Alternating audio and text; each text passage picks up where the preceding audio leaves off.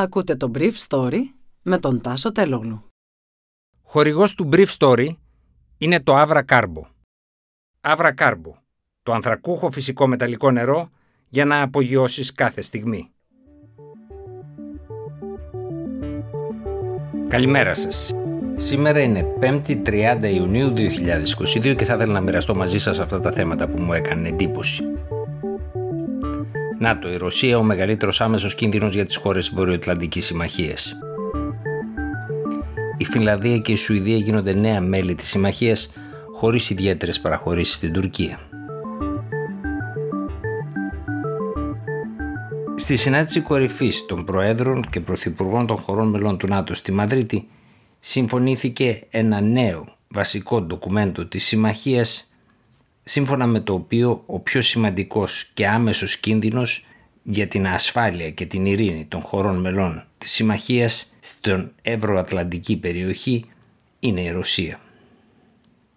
Το στρατηγικό concept του ΝΑΤΟ, ένα ντοκουμέντο που αποφασίζεται μία φορά τη δεκαετία, αντιπροσωπεύει την αξιολόγηση που κάνουν οι χώρες μέλη της Συμμαχίας σχετικά με την απρόκλητη επίθεση του Ρώσου Προέδρου Βλαντίμιρ Πούτιν στην Ουκρανία που οδήγησε στον πρώτο γενικευμένο πόλεμο στην Ευρώπη τον 21ο αιώνα.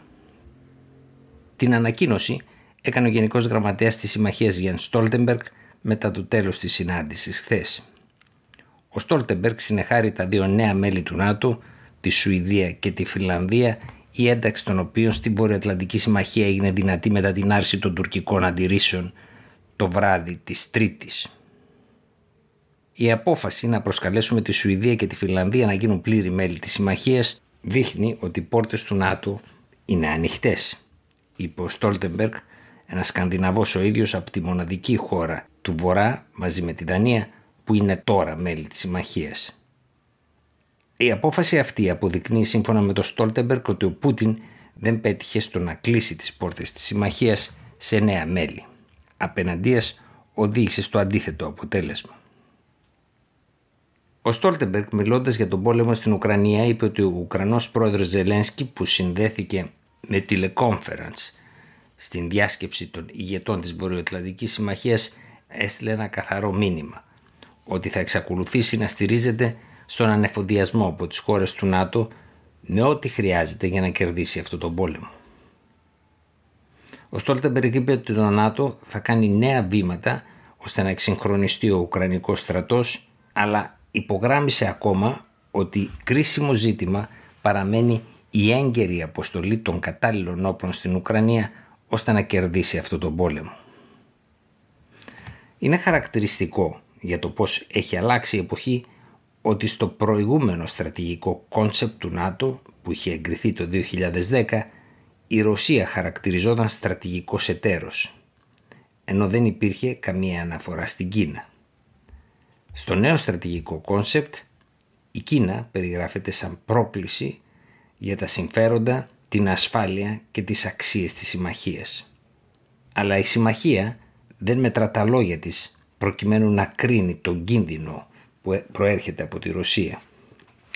Η Ρωσία, γράφουν τα μέλη του ΝΑΤΟ στο νέο στρατηγικό concept, επιδιώκει να αναπτύξει σφαίρες επιρροής και να θέσει κάτω από τον άμεσο έλεγχό της χώρες με εξαναγκασμό, υπονόμευση, επίθεση και προσάρτηση. Ο στόχος της είναι να αποσταθεροποιήσει τις χώρες της Ανατολικής και Νότιας Ευρώπης, αναφέρει το ντοκουμέντο σε μια παράγραφο που ενδιαφέρει πολύ την Ελλάδα.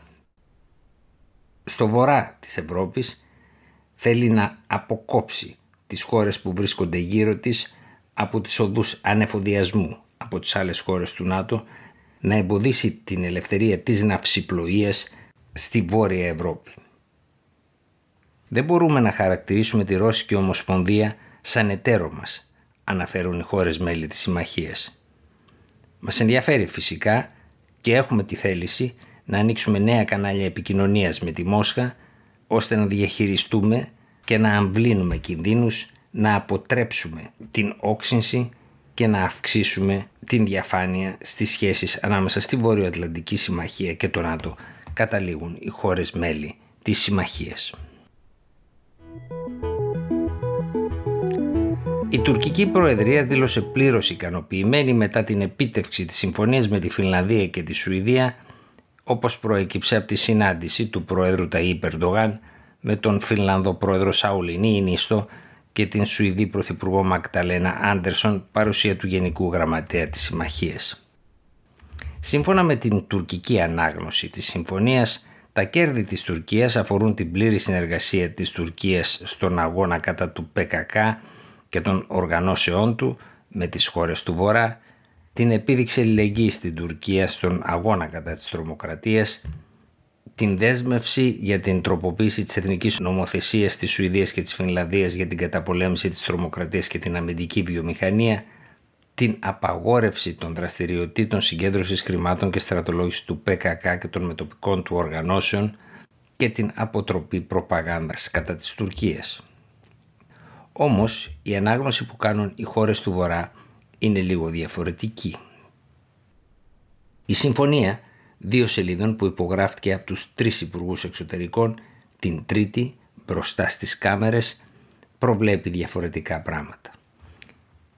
Η Σουηδία και η Φινλανδία καταρχήν αποφάσισαν να αντιμετωπίσουν τις έγνοιες της Τουρκίας σχετικά με την καταπολέμηση της τρομοκρατίας αλλά και τη δυνατότητα της εξαγωγής φινλανδικών και σουηδικών οπλικών συστημάτων προς την Τουρκία.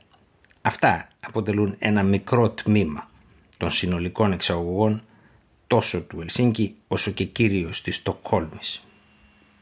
Και τα τρία κράτη, σύμφωνα με το ντοκουμέντο, σύμφωνουν με τις βασικές αρχές της συμμαχίας. Η Σουηδία και η Φινλανδία διασφαλίζουν στην Τουρκία την πλήρη υποστήριξή τους σε ό,τι αφορά την απειλή εναντίον της εθνικής της ασφάλειας.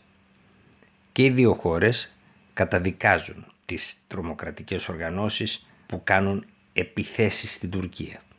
Δεν υπάρχει υποστήριξη προς τις μετοπικές οργανώσεις του ΠΚΚ και των γκουλενιστών.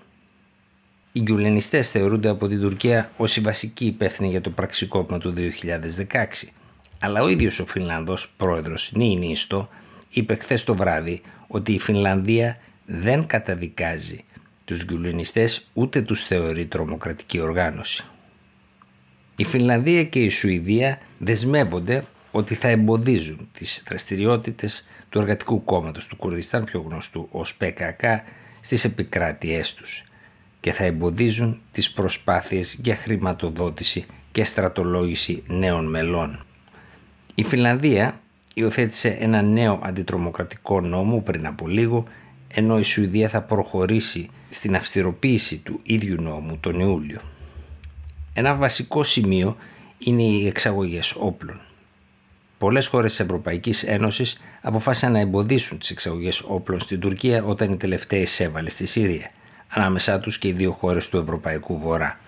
Σε αυτό το ζήτημα, σουηδικές και φιλανδικές πηγές κατέστησαν σαφές ότι δεν πρόκειται να αλλάξει η στάση των χωρών τους. Από την άλλη πλευρά, η Τουρκία ζητά την έκδοση από τη Σουηδία 33 μελών του Εργατικού Κόμματος του Κουρδιστάν, τους οποίους και θεωρεί τρομοκράτες. Οι Σουηδικές πηγές όμως ανέφεραν χθες ότι αυτό θα γίνει με βάση τους κανόνες του κράτους δικαίου στη Σουηδία. Ήταν το Brief Story για σήμερα 5η 30 Ιουνίου 2022.